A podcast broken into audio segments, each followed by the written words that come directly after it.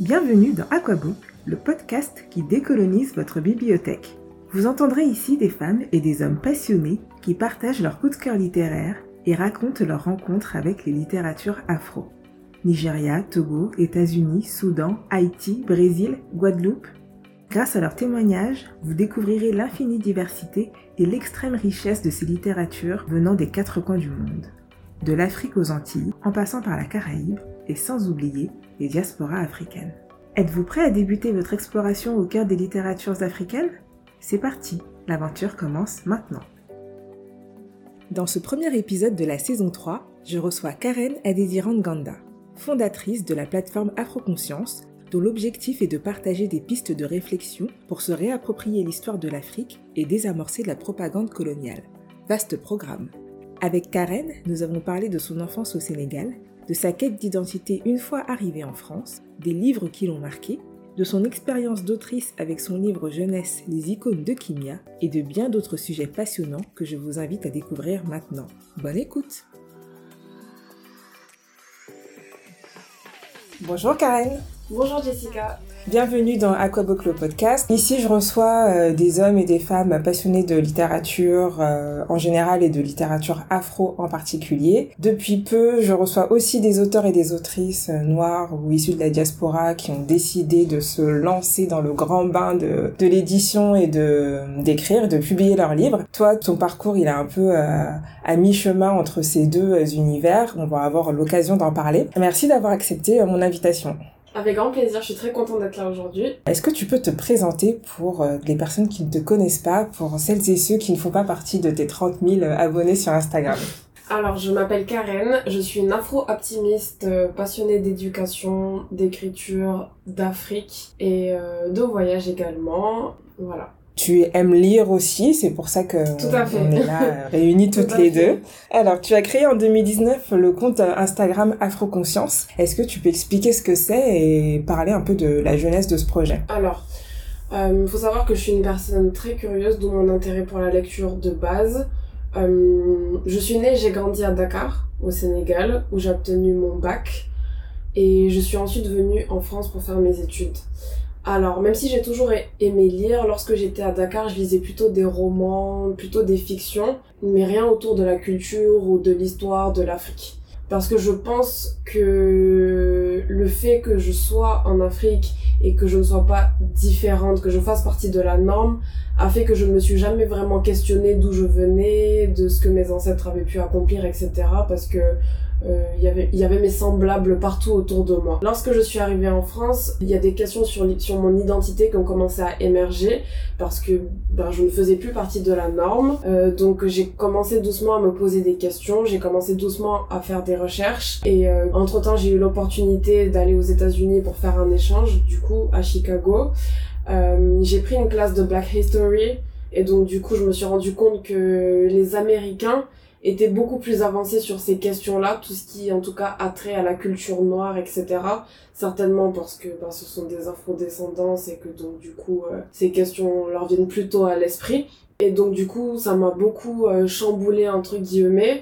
Et à partir de là, j'ai commencé à, à lire beaucoup de livres euh, euh, de, d'auteurs et d'autrices euh, noires, euh, de la diaspora, et cetera. Et euh, lorsque j'en parlais, en fait, dans mon entourage, je remarquais que tout le monde n'était pas nécessairement intéressé, n'avait pas les mêmes centres d'intérêt que moi. Donc, du coup, c'était un peu frustrant pour moi. Je n'arrivais pas vraiment à partager ma vision des choses, mon incompréhension sur certains sujets, euh, que ce soit le coloris, ou le fait que même lorsqu'on était, euh, lorsque j'étais euh, étudiante à Dakar, on ne m'a pas parlé euh, plus que ça de l'histoire euh, de l'Afrique avant l'esclavage, et cetera. Donc j'avais plein de questions et euh, je me suis dit que d'autres personnes devaient certainement avoir les mêmes questionnements, qu'ils étaient peut-être pas nécessairement dans mon entourage, ou en tout cas tous dans mon entourage, mais que ce serait peut-être bien que j'ouvre une page Instagram, que j'utilise Instagram à bon escient, vu que c'était le réseau social qui était, qui, qui était à la mode. mode.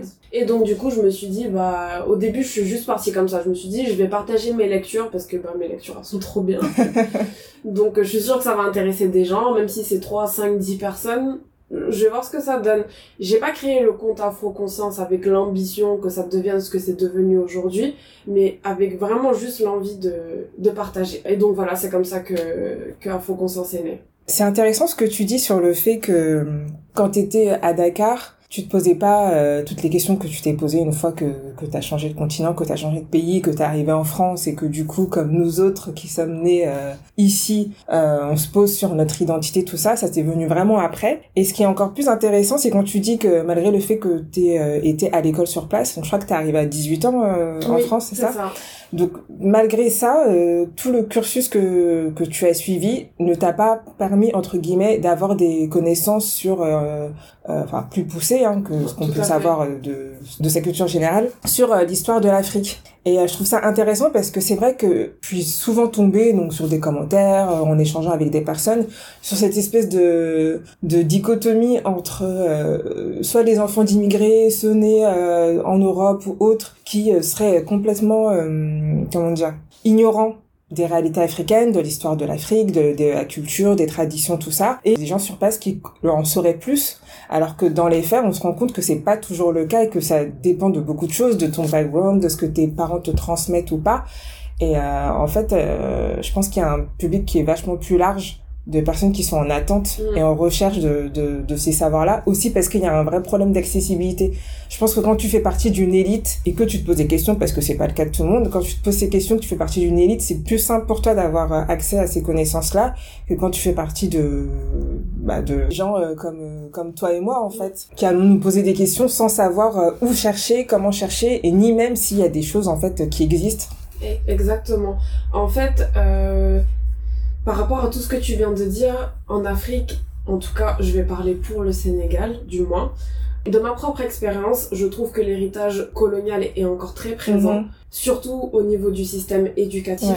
Et euh, après, ça doit certainement dépendre des générations, parce que parfois, quand je parle avec euh, mes aînés de, de vingt ans de plus que moi, on me dit « Ah, moi, on m'a parlé un peu des empires africains ». Et moi, je vais dire « Ah bon, moi, j'ai fait le programme sénégalais, pourtant, jusqu'à la classe de la quatrième ». Mais euh, on n'a jamais entendu on, on, j'ai pas on, on m'a parlé de certains personnages, mais c'était vraiment très limité et euh, ce n'était ce n'était pas approfondi, et à tel point que ça ne m'a même pas marqué. Je mm-hmm. me souviens à, je me souviens à, au grand maximum de Soundjata Keita, et peut-être parce que c'était l'empire mandingue, donc du coup c'est plus proche de l'Afrique de l'Ouest, et cetera. Mais en tout cas on n'allait pas chercher euh, ailleurs. Et effectivement je pense que en fait quand tu parles de la dichotomie entre entre les les personnes qui sont nées dans dans la diaspora et les personnes euh, qui sont nées sur place, en fait je pense que les personnes ont tendance à mélanger deux choses. Il y a les réalités de la vie au pays, mmh. euh, de l'entrepreneuriat au pays, de la mentalité au pays, mais ça n'a rien à voir avec la connaissance ou la culture générale ou identitaire de ton pays, de ton continent ou de ta nation. Ce sont des choses qui sont totalement différentes. Et moi, de mon point de vue personnel, j'ai l'impression que effectivement quand on est dans la diaspora, on a tendance à se poser plus de questions bah, par rapport à son identité mmh. que du coup quand on est sur place et qu'on est confronté aux problèmes du quotidien, on va dire qu'on n'a pas ce, ce temps en fait de se poser la ouais, question nécessairement. Ouais. Voilà. Si l'école ou le système éducatif ne le fait pas, les gens ne vont pas prendre ce temps-là parce que là tout de suite ils, ils ont pas le temps de se replonger euh, dans le dans le passé. Il y a le présent, il y a le futur, et donc du coup en fait euh, voilà, en d'autres termes ils ont pas le time. En fait. Ils ont pas le time, mais clairement voilà. Ils ont pas le time. Mais je trouve c'est je trouvais ça important de de le remettre quand même au cœur de de de la discussion, parce que ça nous permet de parler d'un point qui est assez important, c'est vraiment l'éducation. Et tu disais que c'était encore une éducation qui est qui a toujours les marques de de la colonisation. Tout à fait. Et ça, euh, ton travail sur Afroconscience, il sert aussi à à contrer d'une certaine manière, parce que tu partages beaucoup de, de connaissances, de découvertes, donc c'est aussi l'éducation que tu fais à ton niveau. Et euh, bah c'est fou entre guillemets de se dire que on va trouver sur euh, Instagram d'une personne, en plus c'est pas ta formation, donc euh, voilà, t'es pas enseignante ni rien, donc on va trouver sur Instagram le contenu partagé par une personne dont c'est pas la la fonction, le métier, alors que sur place il y a des gens qui sont formés, qui ont les connaissances, mais en fait, le programme euh, est pas du tout en adéquation avec euh, le pays, quoi. Et ça, c'est vraiment quelque chose sur lequel il... Enfin, c'est fou. Exactement. Et d'ailleurs, il y a pas mal de professeurs qui se battent pour justement faire entrer, euh, pour, pour modifier le programme, mm-hmm. et cetera. Il y a eu des pétitions, il y a eu, suivant les différents pays, il y a eu pas mal de, de propositions qui ont été faites, mais malheureusement, c'est... c'est, ça reste assez compliqué. Ouais. Mm. Ouais, ouais, c'est un vrai, c'est un vrai sujet dont on pourrait parler encore pendant longtemps. Et on va se recentrer du coup sur toi. Donc tu disais que t'étais une, plutôt une grande lectrice, que t'aimes bien écrire aussi. Et euh, sur Afroconscience, justement, tu partages, tu fais pas mal de recommandations euh, littéraires. Euh, du coup, je me demandais, est-ce que la lecture a toujours fait partie de ta vie ou pas? Quelle, quelle place elle a dans ta vie, euh, la littérature? Alors, euh, du coup, comme je te disais euh, un peu plus tôt, j'ai toujours aimé lire. Quand j'étais petite, je lisais plus de, des romans, des B D, ou en tout cas de la, de la littérature euh, assez euh, légère. Et puis, hein, je suis née à, à une époque où, à mi-chemin entre euh, voilà, le, le développement des nouvelles technologies, euh, l'émergence des réseaux sociaux, et cetera. Donc, vers l'adolescence, euh, j'ai, j'ai bifurqué, c'est-à-dire que bah, j'ai arrêté de lire parce que que tout mon intérêt était, était en ligne. Voilà, en ligne, exactement. Et quand je m'en suis rendu compte, euh, justement, je m'en suis rendu compte après mon bac en arrivant euh, à Paris, en même temps que je me posais mes questions identitaires, et cetera. Et donc, du coup, d'une paire de coups, j'ai une conversation avec ma meilleure amie et on se disait, mais avant, on aimait bien lire, qu'est-ce qui s'est passé? On s'est rendu compte bah, qu'on lisait plus parce qu'on passait beaucoup de temps sur notre téléphone et on a pris une résolution. Et, euh, et à partir de là, du coup, bah, j'ai recommencé à, j'ai recommencé à lire et en plus, ça tombait bien parce que je, j'étais en plein dans mes recherches. Donc euh, voilà. Et la résolution, c'était quoi? Vous vous êtes lancé un défi? On s'est lancé, ouais. Euh, elle, elle, c'était de lire au moins un livre par mois. Au début, moi, c'est ce que je me suis dit. Puis, en fait, après, j'ai arrêté de compter parce que je faisais que ça. Euh, voilà. J'ai une période vraiment où je faisais plus que ça. Ok, et ouais. Du coup, c'était en lien avec Afroconscience, parce que fait. Pour partager le contenu, en fait, c'est du contenu, tu fais de la vulgarisation, des choses que toi, t'as pu lire et que... J'essayais d'aller rencontrer des auteurs, avec, enfin, il y avait des événements qui étaient organisés par euh, la maison d'édition euh, et, et librairie Présence Africaine, mm-hmm. Enfin, je, je me suis vraiment mise euh, à fond. Ok. Est-ce que t'as des genres de, de prédilection, ou dans tes lectures, tu lis aussi bien des romans, des essais euh... Comme j'étais dans une période de recherche très active, Euh, c'était plutôt tout ce qui était autobiographique ou documentaire ou euh, historique. Mais j'aime bien aussi les romans, mais on va dire que ça, ça va dépendre de, de, mon, de mon mood. Si je suis dans une période où je suis vraiment en recherche active d'informations, euh, ce sera plus... Euh, si c'est autobiographique, ça, ça va dépendre des personnages clés que je vais pouvoir choisir, ou sinon ce sera vraiment euh, documentaire. Mmh. Ouais. Et est-ce qu'il y a des livres écrits par des auteurs euh, noirs ou africains qui t'ont marqué ou alors qui t'ont euh, qui, ouais, qui t'ont permis de nourrir un peu ta, ré- ta réflexion et tes questions par rapport euh, euh, à Afroconscience? Alors il y a beaucoup de livres qui m'ont permis de nourrir ma réflexion et qui la nourrissent toujours d'ailleurs. Mais alors, euh, là tout de suite, il me vient à l'esprit euh, trois livres. Il y en a un qui m'a profondément marqué qui s'appelle « Un printemps à Brazzaville » de Rhitmah Samba. Euh, là récemment, j'ai lu « Méditations africaines » de Felwine Sarr. Mm-hmm. Et il y a aussi un livre qui a été un véritable déclic pour moi qui s'appelle « Si le noir n'est pas capable de se tenir debout, laissez-le tomber euh, » de Venance Konan. Mm. Ok. Est-ce que tu peux expliquer un peu de quoi parlent ces trois livres et D'accord. pourquoi ils t'ont marqué plus que d'autres? Alors, je vais commencer par celui que j'ai lu le plus récemment, c'est Méditations africaines de Felwine Sarr. C'est un livre d'aphorismes et de sagesse africaine. Il pousse à la réflexion euh, sur pas mal de sujets. Il est très philosophique, donc... Euh... Donc voilà, je peux pas en dire plus par peur de, de spoiler le, le futur lecteur, mais euh, voilà, c'est, c'est vraiment un livre euh, bah, qui pousse à la méditation sur soi-même, sur l'autre, sur son rapport à, à, au spirituel, à la nature. Euh, euh, donc voilà, il est, il est très intéressant et reposant aussi, je trouve. Et il est accessible? Enfin, tout le monde peut le lire selon toi ou... Oui, oui, oui, oui, oui. Selon moi, tout le monde, tout le monde peut le lire. Euh, c'est, un, c'est un peu comme euh, un journal, euh, un, c'est, c'est un journal, c'est, c'est comme un journal intime en fait. Okay. Donc euh, voilà, après Felwine Sarr, je trouve que de manière générale, euh, tous ses ouvrages sont, sont assez exceptionnels, mais celui-ci m'a, m'a beaucoup touchée. Il parle aussi de, de son retour euh, au Sénégal, de, du décalage euh, par rapport à, à quand il était au Sénégal avant, enfin de la différence qu'il a vue Euh, du pays avant son départ et à son et retour.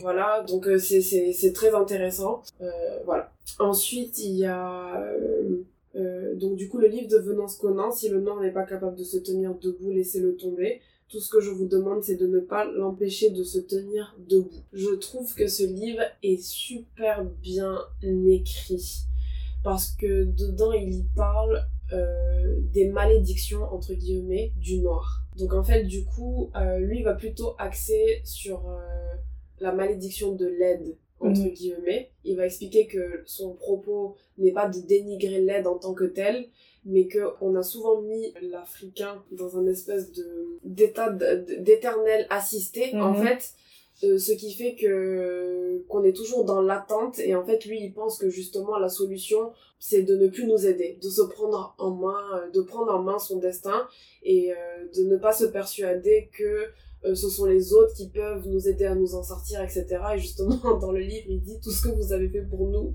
n'a fait que notre malheur. » Donc, en fait, euh, euh, euh, juste laissez-nous, euh, laissez-nous voler de, de nos propres ailes, mais qu'au sortir du coup bah, de la colonisation, euh, les États occidentaux ont jugé euh, nécessaire de prendre en charge notre éducation, notre monnaie, euh, une partie de, de notre économie, et cetera. Donc en fait, il dit que c'est, c'était, c'était un cadeau empoisonné. Que, c'était même pas un cadeau. Voilà, entre, entre, entre guillemets, entre guillemets voilà. Ouais. Et qu'il a une certaine philosophie, il dit qu'une nation de vaincus euh, a tendance à assimiler jusqu'à dans sa langue le vainqueur en fait. Et, euh, et donc du coup, du coup, il parle de, de l'assimilation, de comment on n'est même plus capable de, de construire un puits dans un village sans demander l'aide de, de la France, exactement. En fait, sans demander du financement extérieur, et cetera. De faire des grandes inaugurations qui peut-être coûtent même plus que, que le montant même de... Enfin, du lieu qui est inauguré. Exactement. Et euh, et il y a une phrase qui m'a, qui, que j'ai, que j'ai retenue alors que j'ai lu il y a très longtemps, c'est que si on n'était pas capable de construire nos, nos propres toilettes, et ben qu'on nous laisse dans la merde. Au moins c'est dit, ben c'est clair. Voilà. Et euh, le troisième livre, c'est Un printemps à Brazzaville, du coup, de Rhitmah Samba. C'est un, un, une lettre à sa fille, euh, où il, où il fait une rétrospective de la guerre qu'il y a eu au Congo dans les années quatre-vingt-dix. C'est un livre très profond, où euh, l'auteur essaye en fait de se libérer de tous les traumatismes qu'il a pu vivre. Il parle de son rapport au spirituel et à la religion depuis qu'il a vu euh, toute sa famille, euh, une partie de sa famille en tout cas, mourir sous ses yeux pendant cette guerre-là. Il explique que, que c'est une guerre dont on n'entendra jamais parler dans les livres d'histoire. Il explique aussi que le rapport entre victime et bourreau. Et il explique comment du jour au lendemain, tu peux réussir à te faire enrôler dans une, comment on appelle ça, dans une milice, sans même t'en rendre compte, par mmh. désespoir, par euh, opportunisme parfois, euh, pour t'en sortir, parce qu'il n'y a pas d'autres perspectives d'avenir, et cetera. C'est, ça, c'est, ça, c'est vraiment ce qui m'a marqué en fait. Parce que souvent, on se dit que bah, les, les, ceux qui tuent, en tout cas les bourreaux, les meurtriers, ce sont des personnes infâmes qui sont... Je leur donne pas d'excuses, attention. Ouais, mais souvent, ce sont des victimes aussi, quoi. Ouais, exactement. Parfois, ce sont des personnes qui ont vu toute leur famille mourir euh, devant elles et qui se retrouvent du jour au lendemain dans un village.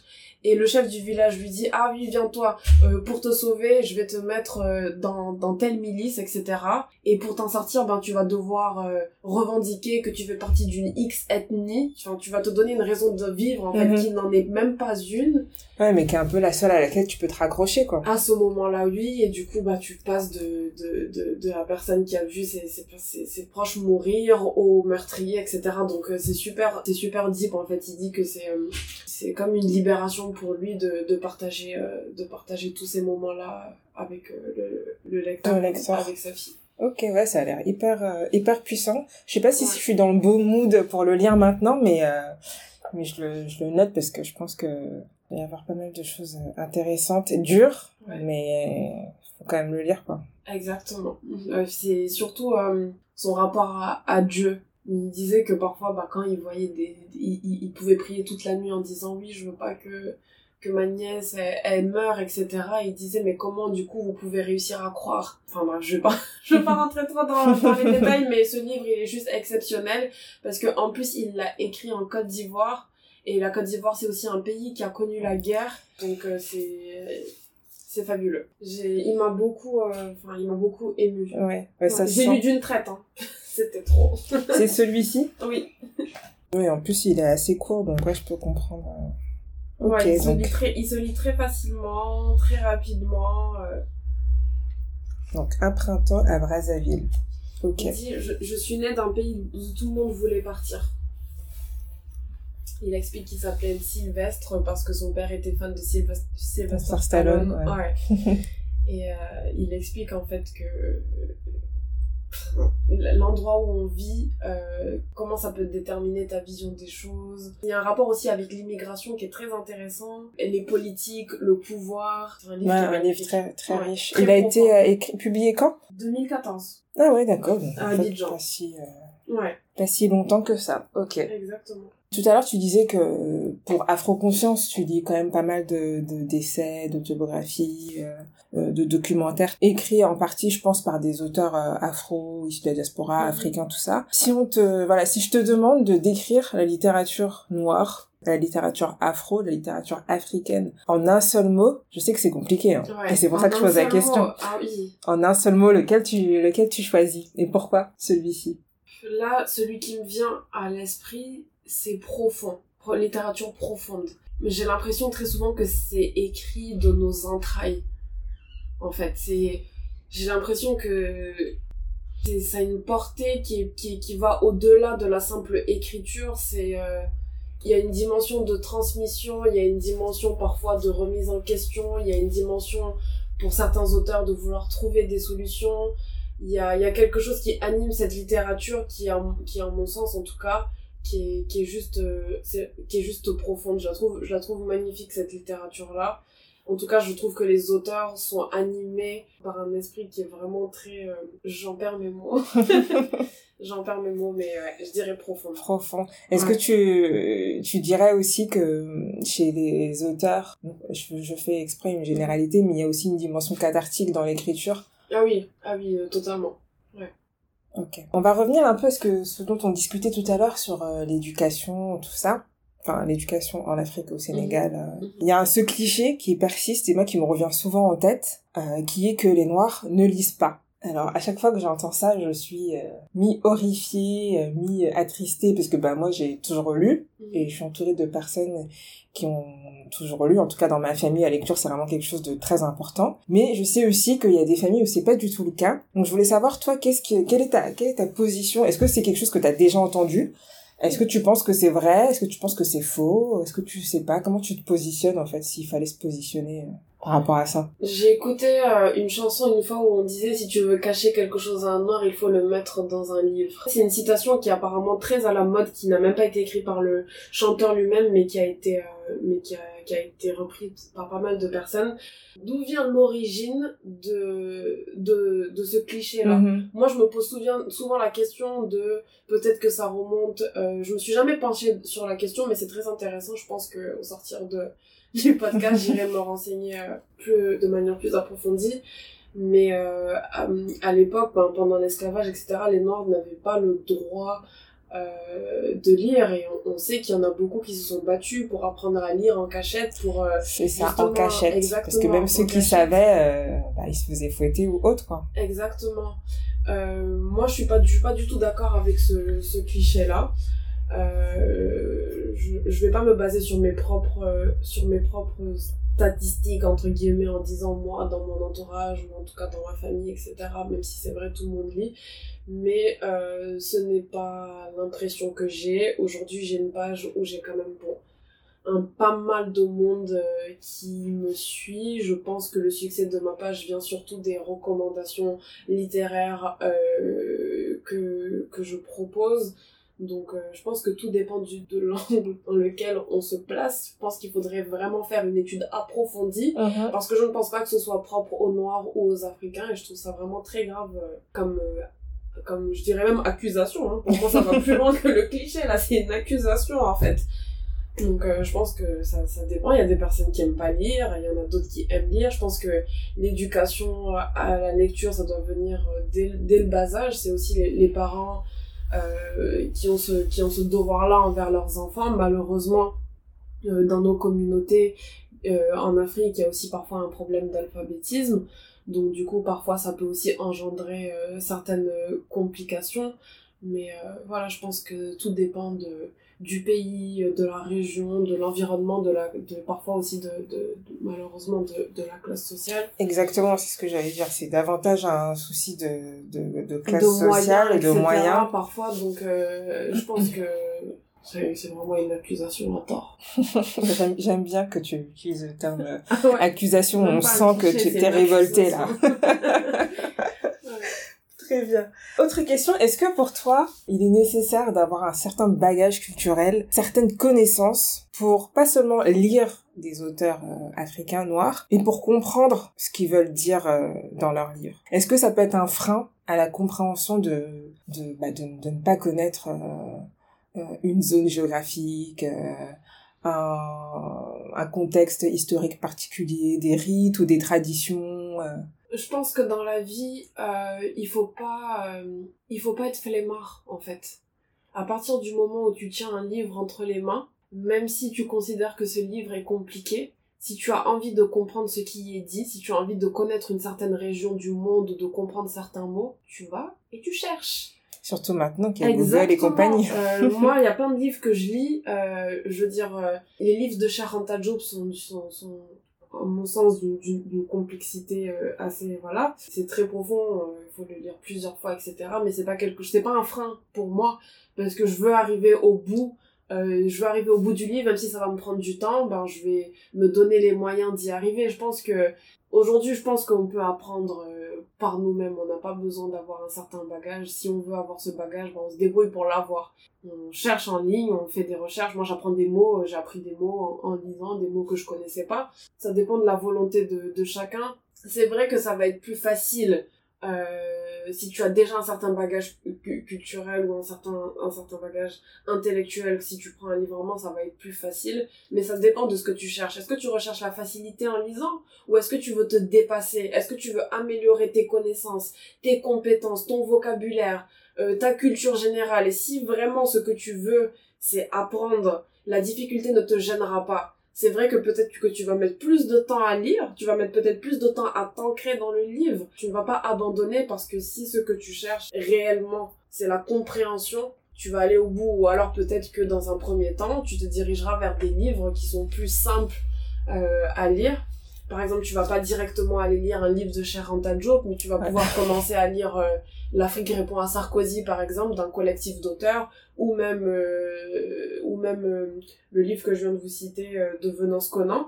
Il y a des il y a des livres qui sont qui abordent toutes ces questions-là de manière un peu plus simple. Mmh. Et ensuite, voilà, tu tu vas te dire bon, maintenant que j'ai compris euh, certaines notions de base, je vais aller chercher des auteurs clés comme Cheikh Anta Diop, par exemple, ou des auteurs euh, comme Felwine Sarr, et cetera. Et voilà. Je suis d'accord, il n'y a pas de frein à la curiosité. Si t'es curieux, curieuse, fonce.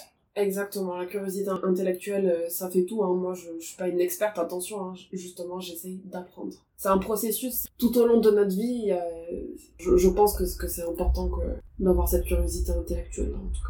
Exactement.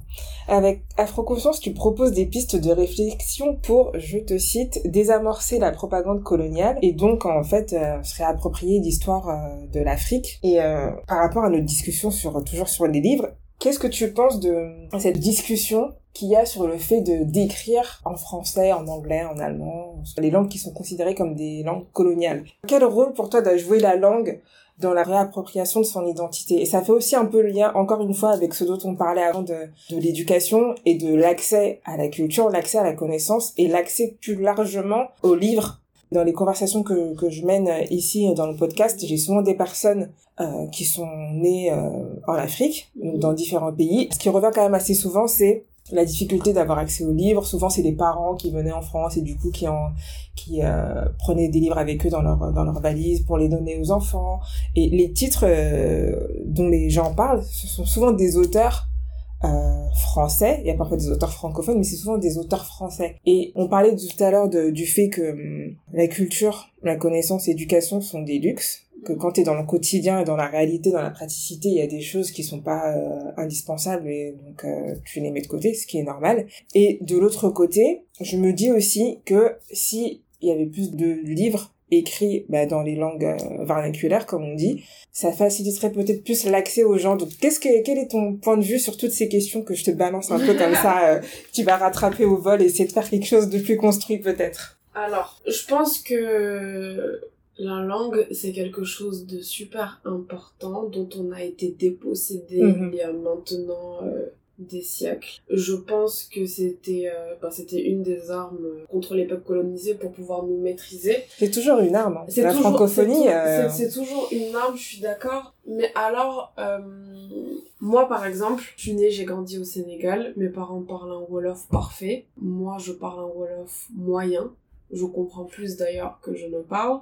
Et euh, ça m'attriste, euh, ça m'attriste grandement, mais je fais des, j'essaie de faire des, des efforts, et cetera. Mais après, bon, moi je suis, je suis pragmatique. Je pense que ça va être, euh, c'est vraiment un combat. Ça va être un combat de longue haleine pour que on, on puisse euh, se réapproprier nos langues et commencer. Il y a un écrivain d'ailleurs qui l'a fait. Euh, Ngũgĩ wa Thiong'o. Voilà. Je, Alors, je, je sais je, pas si je prononce voilà. bien. J'ai même eu, j'ai même eu l'opportunité d'ailleurs de.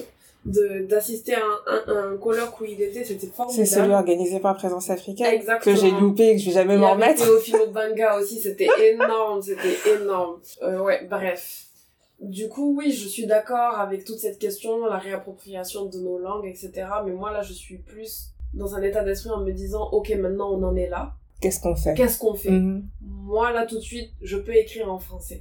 Donc, c'est mieux que je me concentre déjà sur ce que je suis capable de faire et ensuite on verra. Tu vois ce que je veux dire? Après, les personnes qui, par exemple, elles parlent couramment leur langue, que ce soit le Wolof, le Bambara, le Lingala, elles vraiment, par contre, je les encourage à avoir cette démarche-là. Mais pour des personnes qui, par exemple, comme nous, malheureusement, ou heureusement, je, je sais pas comment dire ça, mais voilà, finalement, notre langue, on va dire, ben, ça, ça reste le français, ça va être compliqué pour nous d'écrire même quelque chose de construit, d'intéressant. Après, on peut toujours essayer de faire traduire, et cetera. Mmh. Donc, il faudrait peut-être qu'il y ait des personnes qui soient spécialisées dans la traduction pour qu'on ait l'opportunité de pouvoir traduire nos ouvrages. Ça aussi, c'est une possibilité. Mmh. Mais voilà, moi, je me dis, il euh, y a des réflexions qui sont très intéressantes, mais pour pouvoir passer à l'action, parfois, il faut être pragmatique. À chacun son rôle. C'est-à-dire que si moi, aujourd'hui, euh, je veux apprendre ou me réapproprier ma langue natale, ok, mais de là à ce que moi je puisse par exemple écrire mon livre, vu que j'écris un livre dans cette langue là, enfin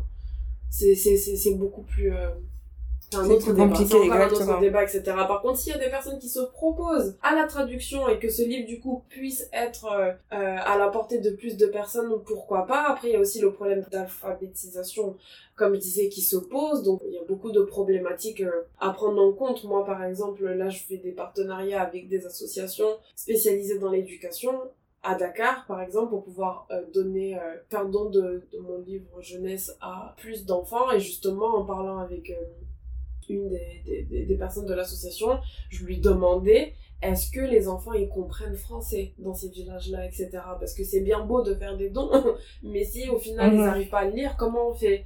Donc elle m'a dit, le professeur, il y a des professeurs qui parlent français, qui vont se charger de, le, de, de, traduire. de, le tra- de traduire pour eux, ça, et cetera. C'est top. Voilà. Mais je suis assez d'accord avec toi et j'aime bien euh, ta façon de voir les choses et de, de déplacer, entre guillemets, le, le problème, en l'occurrence sa solution, en parlant de la traduction. Mmh. C'est-à-dire que finalement, euh, ce qui compte, c'est le résultat. Tout à fait. Si on écrit quelque chose qui a une vocation euh, euh, d'éducation ou de, de transmission, l'objectif, c'est que il y ait de plus, le plus de personnes possible y aient accès. Mmh. Donc, si sur le chemin, sur le parcours, des gens se proposent de, de traduire, euh, de diffuser de, d'une manière ou d'une autre, il ouais, faut peut-être plus se concentrer euh, sur ça. Enfin, en tout cas, sur ce qu'on peut faire à son niveau, quoi. Exactement. Je me dis, aujourd'hui, demain, mes enfants, ils vont parler. Je vais me débrouiller, en tout cas. Je ferai en sorte, quitte à leur prendre des cours. Comme ça, ils parleront un Wolof et un Lingala. Parfait. Pour la jeunesse, l'avenir, euh, parler de l'importance de nos langues pour ne pas qu'elles se perdent, parce mmh. que ça aussi, c'est une autre problématique, ok.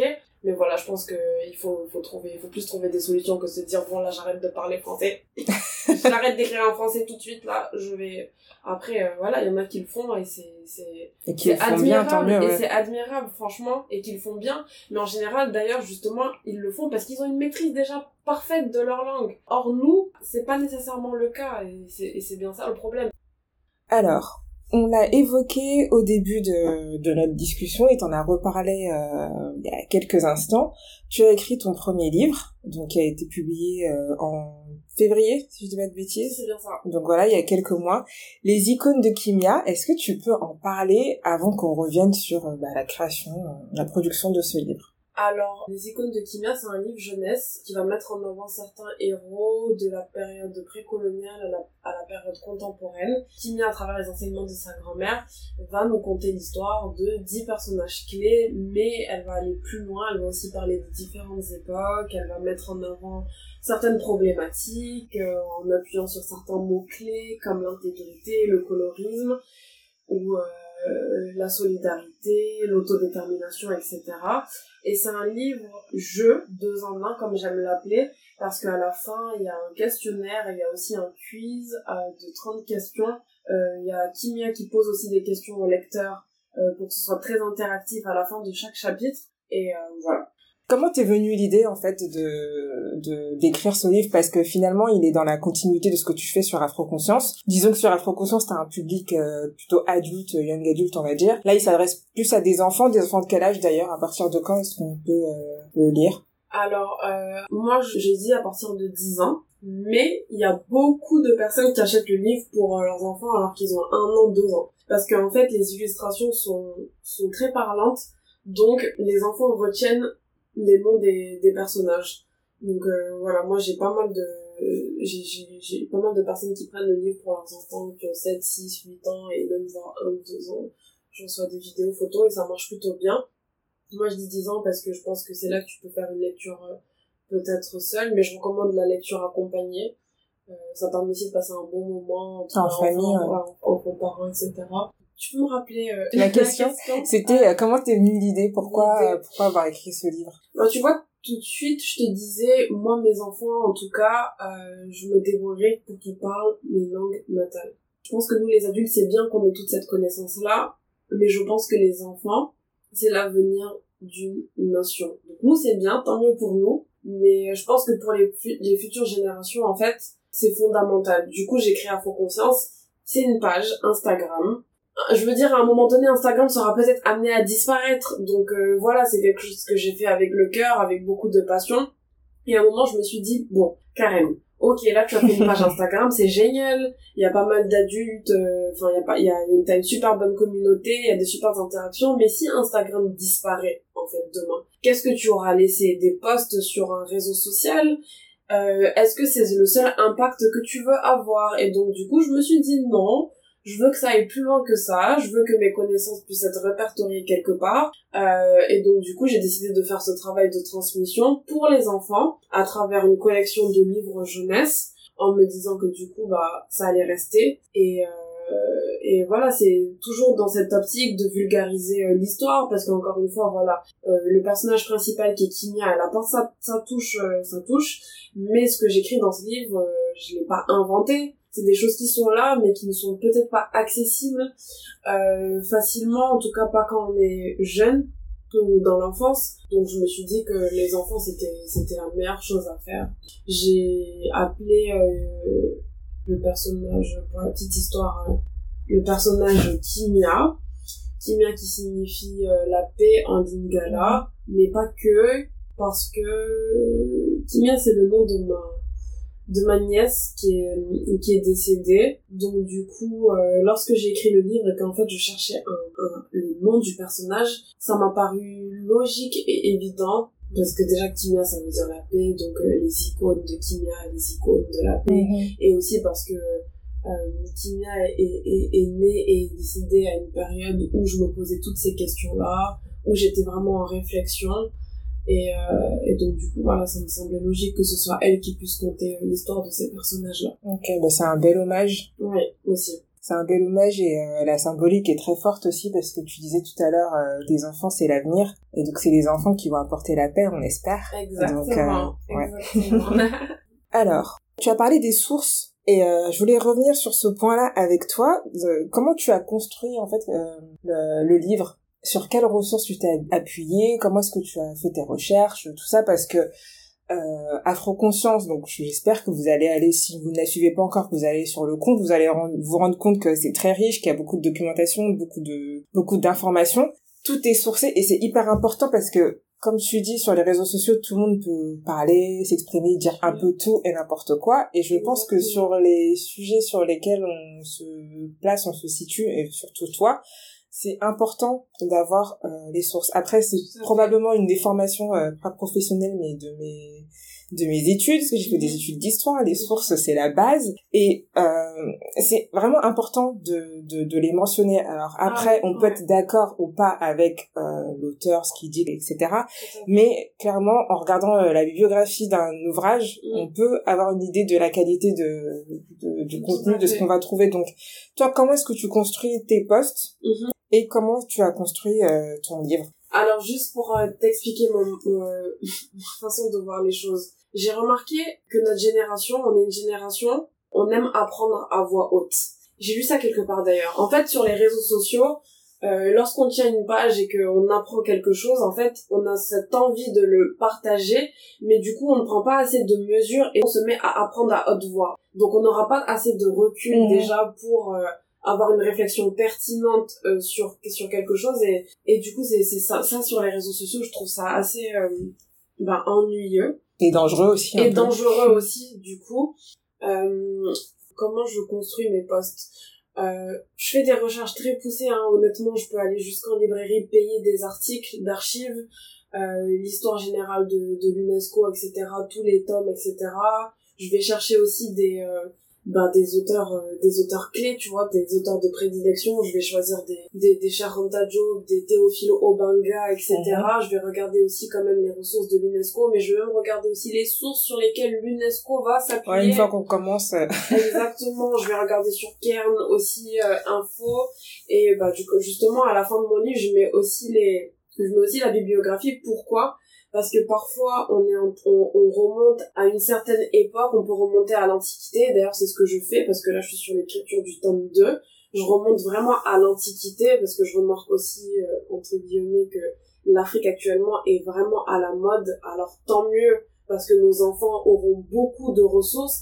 Mais attention, parce qu'il y a des personnes qui le font aussi par opportunisme, mmh. et donc du coup peut-être que les recherches ne sont pas assez poussées et qu'ils vont se décider à écrire un livre, et ça peut être dangereux parce que déjà que on est en recherche active de notre histoire, si en plus de ça euh, on s'en mêle les pinceaux, euh, ça peut être dangereux. Je te donne juste un exemple. Là, je suis en train d'écrire mon le tome deux. J'ai un, j'ai un personnage dont je je ne veux pas encore divulguer le le le le, le nom, qui m'a posé problème parce que ça remonte à l'Antiquité et que l'histoire de ce personnage est relatée avec le nom de deux de deux personnes en fait. Ça pourrait être l'une comme ça pourrait être l'autre. Et je me suis dit, mais en fait, il faut que je parle de ça au lecteur parce que c'est, c'est très important, cette reine guerrière est très importante, mais du coup, il faut que je fasse attention. Cette reine guerrière est super importante pour notre histoire, et je me rends compte qu'il y a pas mal d'auteurs qui ont dit qu'elle s'appelait comme ci, d'autres qui ont dit qu'elle s'appelait cela, mais quand tu vas prendre Histoire générale de l'Afrique, on va te dire, voilà, il y a une reine qui a fait ça, maintenant il y a deux hypothèses, soit elle s'appelait comme ci, soit elle s'appelait comme ça. Donc au moins, le lecteur, il peut être mis au courant qu'il y a bien une reine africaine de tel pays à telle époque qui a fait cet exploit-là, mais attention, on ne sait toujours pas si elle s'appelle comme ça ou si elle s'appelle comme ci. Et donc du coup, il y a beaucoup de subtil- subtilités à saisir et euh, il faut juste aller chercher bah, les ouvrages. Euh... Tu vois, moi je vais regarder sur Arte, mais je vais faire très attention à, à ce qu'ils vont dire, et cetera. Donc voilà, je, j'essaie de démêler le vrai du faux, et quand je n'y arrive pas, je dis pas, bon, allez, hasta mi gram, piqué, piqué, collégramme, hein, je, je dis juste, euh, voilà, il paraîtrait, ou selon certaines sources, exactement, voilà telle information, selon d'autres sources, voilà telle information. Et je pense que là, après, tu laisses la liberté au lecteur, justement, de se faire sa propre opinion, ce que malheureusement, aujourd'hui, sur les réseaux sociaux, on ne fait plus tellement. On, on apprend à haute voix, on s'offusque à haute voix, et au final, on mélange information avec opinion. Et, et c'est pas un bon mélange. Et enfin, ça, ça, ça, ça, peut, ça peut vite euh, devenir dangereux. Exactement. Le choix de l'auto-édition pour Les Icônes de Kimia, c'était un choix conscient, euh, imposé. Euh, comment t'as, comment t'as décidé et...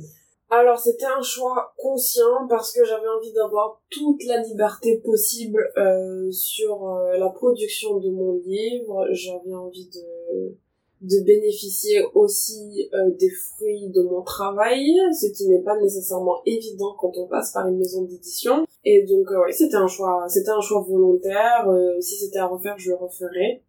Après, euh, voilà, je vais pas, je vais pas non plus enjoliver euh, à outrance parce que c'est beaucoup de travail. Mais parlons-en euh... de, de ce travail qui est derrière.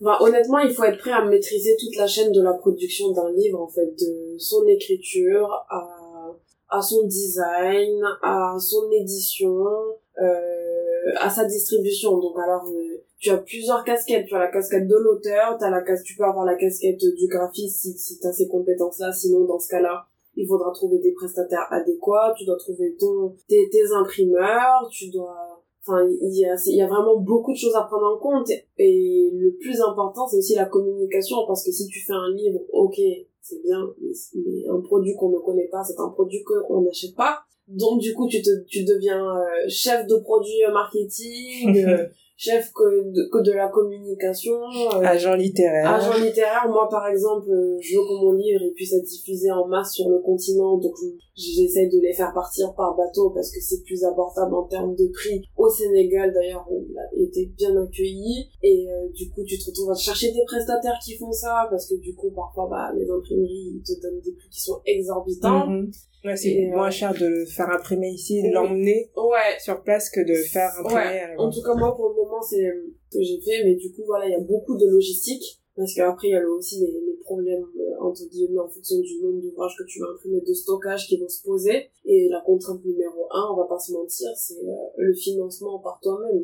Tu finances toi-même ton ouvrage, tu finances... Euh, si c'est pas toi qui décide, euh, si tu n'es pas illustrateur, bah, tu, tu dois payer un illustrateur. Faut faire la, la bien la distinction entre un illustrateur et un design graphiste. Mm-hmm, c'est totalement différent. ouais. Donc, euh, du coup, tu dois payer toutes ces personnes-là parce que personne ne travaille bénévolement, ce qui est tout à fait normal. Du coup, bah, les coûts peuvent vite devenir exorbitants, surtout quand tu veux faire un travail de qualité. Et, euh, et voilà. Il faut juste être prêt, en fait. Il faut juste être prêt à assumer toutes ces casquettes-là en te disant que tu veux bien le faire. Hein, mm. Parce que si tu, si tu le fais avec... Euh, pas cette envie, mais la, la contrainte, autant... Autant passe ton cerveau. Ouais, c'est clair. Euh, tu disais qu'il a été bien reçu au Sénégal. Tu l'as envoyé dans d'autres dans d'autres pays, en Afrique. Et même ici, en France, en fait, des... ouais. Comment est-ce qu'il a été reçu? Euh, honnêtement, très bien reçu. J'ai vendu euh, plus de mille exemplaires en trois mois, ce qui est quand même considérable pour un livre en auto-édition. Euh, je l'ai mis dans, dans des librairies euh, africaines ici à, à Paris, à la librairie Tamery. J'ai mis sur Amazon, il y a beaucoup d'anti-Amazon.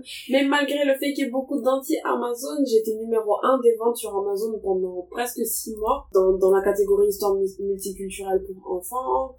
Euh, avec plus de cinquante avis, et cetera. Donc ça a été très bien reçu. À Dakar, ça a été un succès. Franchement, les livres sont partis comme des petits pains. La librairie ouais. m'a rappelé, m'a dit, mais mademoiselle Adésiran, euh, Madame Adésiran, pardon, euh, Ganda, il faut, il faut nous renvoyer des livres, là, c'est pas possible. J'ai cru voir ça, ouais, que t'avais ouais. dû refaire, euh, dû relancer l'impression, tout ça. J'ai dû relancer l'impression en urgence, et cetera. J'ai même sous-estimé Euh, le succès que le livre pourrait avoir. Au début, je me suis dit, on va partir, on va essayer de faire doucement, et cetera. Le syndrome de l'imposteur, toujours. Voilà, qui, toujours qui lui. ne nous quitte pas. Donc, euh, j'ai aussi fait partir en Côte d'Ivoire. En Côte d'Ivoire, euh, là, ce jour, euh, il y a presque plus d'exemplaires. Et euh, là, prochainement, je vais essayer de le faire partir euh, au Congo. Et euh, j'essaie de, de, de, de, de mener à bien la distribution. J'ai, il y a beaucoup de, de, de followers de, de mes deux pages, du coup, les icônes de Kimia et Afroconscience qui me, qui m'interpellent sur d'autres pays, et cetera. Mais après, voilà, ça c'est aussi une histoire de, de business plan, mm-hmm. voir ce qui est, parce que quand tu fais partir le livre, il y a des frais de port qui sont, quoi, énormes. C'est toute une logistique, quoi. Exactement. Ouais. Ok. Donc, le tome deux est en cours d'écriture. Oui. Voilà. Donc, on a hâte, euh... qui sortent. Moi aussi j'ai hâte. Et moi j'ai envie de, de savoir de qui euh, de qui tu parlais tout à l'heure, qui est la fameuse reine guerrière. Il va falloir patienter pour découvrir tout ça. On arrive à la fin de, de notre échange. Donc si tu pouvais écrire un autre livre en dehors de l'univers de, de Kimia, est-ce que, est-ce que ça t'intéresserait déjà? Et si oui, est-ce que tu as une idée de, de sujet dont tu aimerais bien parler? Ah oui, oui, oui, oui, j'y pense. Euh, j'y pense énormément et euh, je voudrais que ça tourne autour euh, de la confiance en soi. La confiance en soi, la gratitude. Euh... En fait, je réalise en grandissant que tout ce qui tourne autour de l'estime de soi et de la gratitude, c'est des choses qu'on, en fait, qu'on doit nous inculquer dès le bas âge. Ça devient un automatisme si on a l'habitude de se regarder dans le miroir en s'appréciant, si on a l'habitude de se dire des mots positifs, si on a l'habitude d'être reconnaissant pour des petites choses. Et donc, du coup, j'aimerais bien euh, par la suite euh, faire des ouvrages du coup qui seront plus légers, qui seront pas... Euh, historiques, documentaires, et cetera, mais qui sont plus euh, autour euh, de, de tout ce qui tourne autour de, de l'estime de soi. Moi, je dirais pas forcément plus léger, oui. Parce que c'est tout aussi profond et parfois même plus compliqué une ouais. fois que ça touche à ton, ton être, euh, c'est tu ça. Vois, en fait, surtout sur léger, ces questions-là. Je dis léger sur les recherches. Les recherches oui, ah, ouais. voilà, c'est plus sur les recherches. C'est plus euh... léger pour toi, oui, pour, pour le pour le faire en fait. C'est ça. C'est ça. Ouais, parce qu'il y a moins de il y a moins de recherches documentaires, mm-hmm. d'archives, de dates, tout ça voilà. D'ailleurs, j'ai commencé, j'ai commencé à écrire euh, sur ça, mais j'ai mis de côté pour pour être dans le temps de Pour être sur Kimia, d'accord. Ouais. Bon bah ben, faut vite finir Kimia. Pour te remettre sur l'autre. Est-ce que c'est vrai que toutes ces questions de, d'estime de soi, de confiance en soi euh, et de gratitude, comme tu disais, j'ai l'impression que c'est vraiment des questions, des problématiques, je sais pas trop comment en parler, qui sont assez fréquentes dans nos communautés et qui sont liées à l'éducation. Exactement. Je pense aussi que c'est euh, c'est générationnel, c'est culturel aussi. Ouais. aussi. Je pense que, enfin, culturel, je je sais pas. Générationnel. Ouais. Générationnel aussi. Ouais. Plutôt générationnel parce que euh, nos parents ne peuvent pas toujours nous donner ce qu'ils n'ont pas reçu, à moins qu'ils fassent mmh. une profonde introspection sur eux-mêmes. Et je pense qu'aujourd'hui, c'est des informations qui se démocratisent à l'ère des réseaux sociaux, et cetera. Et je pense que si on prenait la mesure de l'importance de comment l'estime de soi, l'amour de soi, la puissance des mots euh, peut déterminer la vision qu'on a de soi-même, mais aussi ce qu'on va vouloir accomplir, surtout quand on est un enfant. Ce qu'on va vouloir et ce qu'on ce va pouvoir ouais, faire aussi. Exactement, je pense qu'on s'attarderait plus euh, à ça, parce que c'est pas des choses qu'on apprend à l'école. Je pense que chaque parent fait de son mieux, et ce serait intéressant qu'on puisse leur apporter des outils, peut-être qu'ils ne connaissent pas non plus, pour que la, la future, enfin la prochaine génération euh, puisse être euh, libre, puisse être libre d'être elle-même. Exactement. Euh, quel conseil tu donnerais à une personne qui lit peu et qui aimerait, tu vois, ça rejoint un peu ce qu'on disait tout à l'heure sur le fait de, de, de d'être curieux et d'oser. Euh, est-ce que tu as des conseils ou des recommandations de livres plus légers? Je pense qu'il faut commencer avec, bah, du coup, comme, comme tu disais, des livres qui sont simples à lire. Et euh, il faut acheter mon livre, Les icônes de Kimia, à la fin, la bibliographie. Euh... Non mais, blague à part, j'ai pas encore classé par euh, thématique euh, les livres qu'on peut lire en fonction de la complexité, et cetera. Mais c'est peut-être quelque chose que je vais... à laquelle, en tout cas, je vais penser, parce que c'est pas, c'est pas quelque chose que... que je fais. Par contre, je sais qu'il y a une bibliographie qui est assez intéressante sur le site de Grandeur Noire, mmh. où justement, elle, elle a fait une bibliographie en fonction de, de la difficulté de lecture, et cetera, même en fonction des âges, et cetera. Ça pourrait peut-être être intéressant pour les auditeurs, parce qu'il y a pas mal de livres qui sont très intéressants, que j'ai aussi acheté en, en consultant cette bibliographie. Ok. Euh, si tu pouvais rencontrer un auteur ou une autrice noire, qui choisirais-tu et pourquoi ? J'aimerais bien rencontrer euh, Felwine Sarr, et je peux dire quelqu'un d'autre encore? Ouais, vas-y. Allez. J'aimerais bien rencontrer Fatou Diome aussi. Ok. Et pourquoi ces deux-là? Ben parce que ben déjà les deux viennent du Sénégal. Fatou Diome a un rapport intéressant à sa double culture, parce mmh. qu'elle a aussi évolué ici. Donc j'aimerais bien pouvoir en discuter avec elle, parce que c'est quelqu'une qui disait euh, que le ressentiment n'est pas un projet, qu'il faut connaître son passé à un moment donné, mais que elle, euh, la rengaine coloniale, post-coloniale, commençait un peu à l'épuiser. Donc euh, j'aimerais bien discuter avec elle par rapport à son à ce à ce point de vue qu'elle a déjà exprimé, mais moi je moi j'aimerais la voir pour pousser pour, pour ouais. la, la réflexion, parce que euh, faut comprendre que la rengaine coloniale euh, puisse devenir un véritable fonds de commerce, et c'est ce qu'elle disait, et c'est là où je dis qu'il faut être vigilant, parce qu'il y en a qui le font vraiment par euh, par principe, par euh, pour pour l'éducation, etc., mais il y en a d'autres qui se servent euh, voilà, qui s'en servent. Et donc du coup j'aimerais bien pousser cette réflexion là avec elle, en expliquant enfin, en expliquant mon point de vue aussi sur le fait que ben la réappropriation de l'histoire euh, de l'Afrique euh, c'est un point qui est essentiel et que malheureusement il y en a qui ont conscience de leur histoire mais qu'il y en a beaucoup qui n'ont pas conscience de cette histoire-là et que donc du coup c'est pour ça que beaucoup de personnes en parlent parce que beaucoup de personnes sont encore en quête. Mais est-ce qu'elle dit pas ça? Alors j'ai pas, euh, j'aime bien Fatou Diome mais j'ai pas creusé la question sur ça.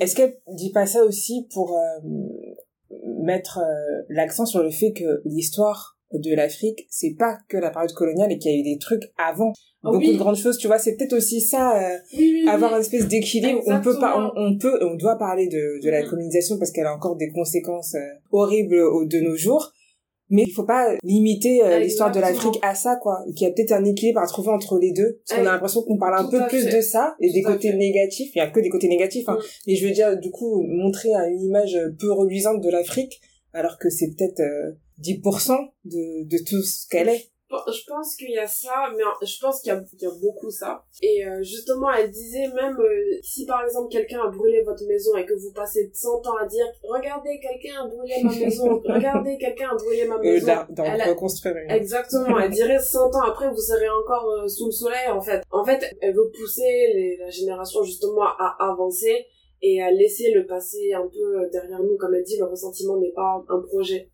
Je pense aussi, effectivement, qu'il y a toute cette question de oui, il y a eu la colonisation et l'esclavage, mais ce n'est qu'une infime partie mmh. de l'histoire de l'Afrique, donc attention. Et euh, voilà, pour Fatou Diome, en tout cas, j'aimerais beaucoup la rencontrer parce qu'elle a une plume qui est assez incroyable, euh, notamment sur, euh, sur sa, son rapport à sa double culture, et cetera. Ça, c'est très intéressant. Et Felwine Sarr aussi, j'aimerais, j'aimerais beaucoup la rencontrer parce que je trouve que c'est un auteur qui est, qui est assez, qui est assez euh, exceptionnel. Il a écrit... Euh, un livre qui m'a beaucoup marqué de lui, c'est Afrotopia, et euh, en fait j'aimerais bien rencontrer euh, Felwine Sarr parce qu'il est très euh, investi dans les problématiques que rencontre la jeunesse sénégalaise. Ce que j'aime bien avec lui, c'est qu'il parle de ce qu'il connaît et il maîtrise parfaitement chacun de ses sujets, et, euh, et donc voilà, j'aimerais avoir des conseils de lui, euh, j'aimerais qu'il me donne des conseils, et cetera. Donc voilà. Et Afrotopia, il parle de quoi pour, euh, pour donner un peu envie aux gens ouais. de le découvrir? Et bien justement, euh, Afrotopia, il parle de, des problématiques euh, auxquelles euh, la jeunesse africaine euh, fait face. Et dernière question, qui aimerais-tu voir à ta place pour un prochain épisode d'Aquabook? Alors, j'aimerais voir... Euh, J'aime bien, elle a sorti son téléphone. Oui, c'est Valérie Radney, de la page La Fleur Curieuse. Oui, ouais, t'es pas la, t'es pas la première à, ah, à m'en ah, parler, ouais. ouais. Elle, elle a, elle a écrit un livre qui s'appelle Parole pour Macrel. Ouais, exactement. Et, euh, et je l'ai découvert quand elle a, elle a créé sa page euh, Instagram. Elle avait même pas cinq cents followers, mais j'ai vu ses, j'ai vu la qualité de ses recherches et la qualité, la pertinence de ses posts. J'ai dit non, elle est trop forte. Et je suis super contente du coup qu'elle ait, qu'elle ait auto-édité son, ton livre sur les, sur les comptes euh, des, des îles car- caribéennes. Et voilà, j'aimerais bien, j'aimerais bien que tu la contactes. Ouais. Mais c'est, euh, elle est plus euh, en métropole là. Ouais. Si ça se fait, ça se fera euh, à distance. Eh bien, Karen, merci beaucoup pour cet échange. Merci d'avoir accepté de, de, de participer au podcast. Merci, bah, merci à toi de m'avoir invitée. Euh, c'était super enrichissant d'avoir cette discussion avec toi et, et j'espère que ça va interpeller euh, pas mal de personnes. Interpeller et intéresser, moi, j'ai, j'ai aucun doute. Et puis, euh, euh, on a hâte d'avoir le tome deux de, des icônes de Kimia, de, su- de suivre ses aventures et aussi de découvrir ce que tu peux nous proposer en développement personnel, comme tu disais tout à l'heure. Merci beaucoup, Jessica. C'est très, très gentil, je suis très contente aussi. À bientôt. À bientôt. J'espère que cet épisode vous a plu. Pour soutenir le podcast, n'hésitez pas à vous abonner et à laisser cinq belles étoiles et un petit commentaire sur iTunes. Partagez vos découvertes littéraires et discutons ensemble sur Instagram arobase aquabook ou sur aquabook point podcast arobase gmail point com. À très vite pour un nouvel épisode.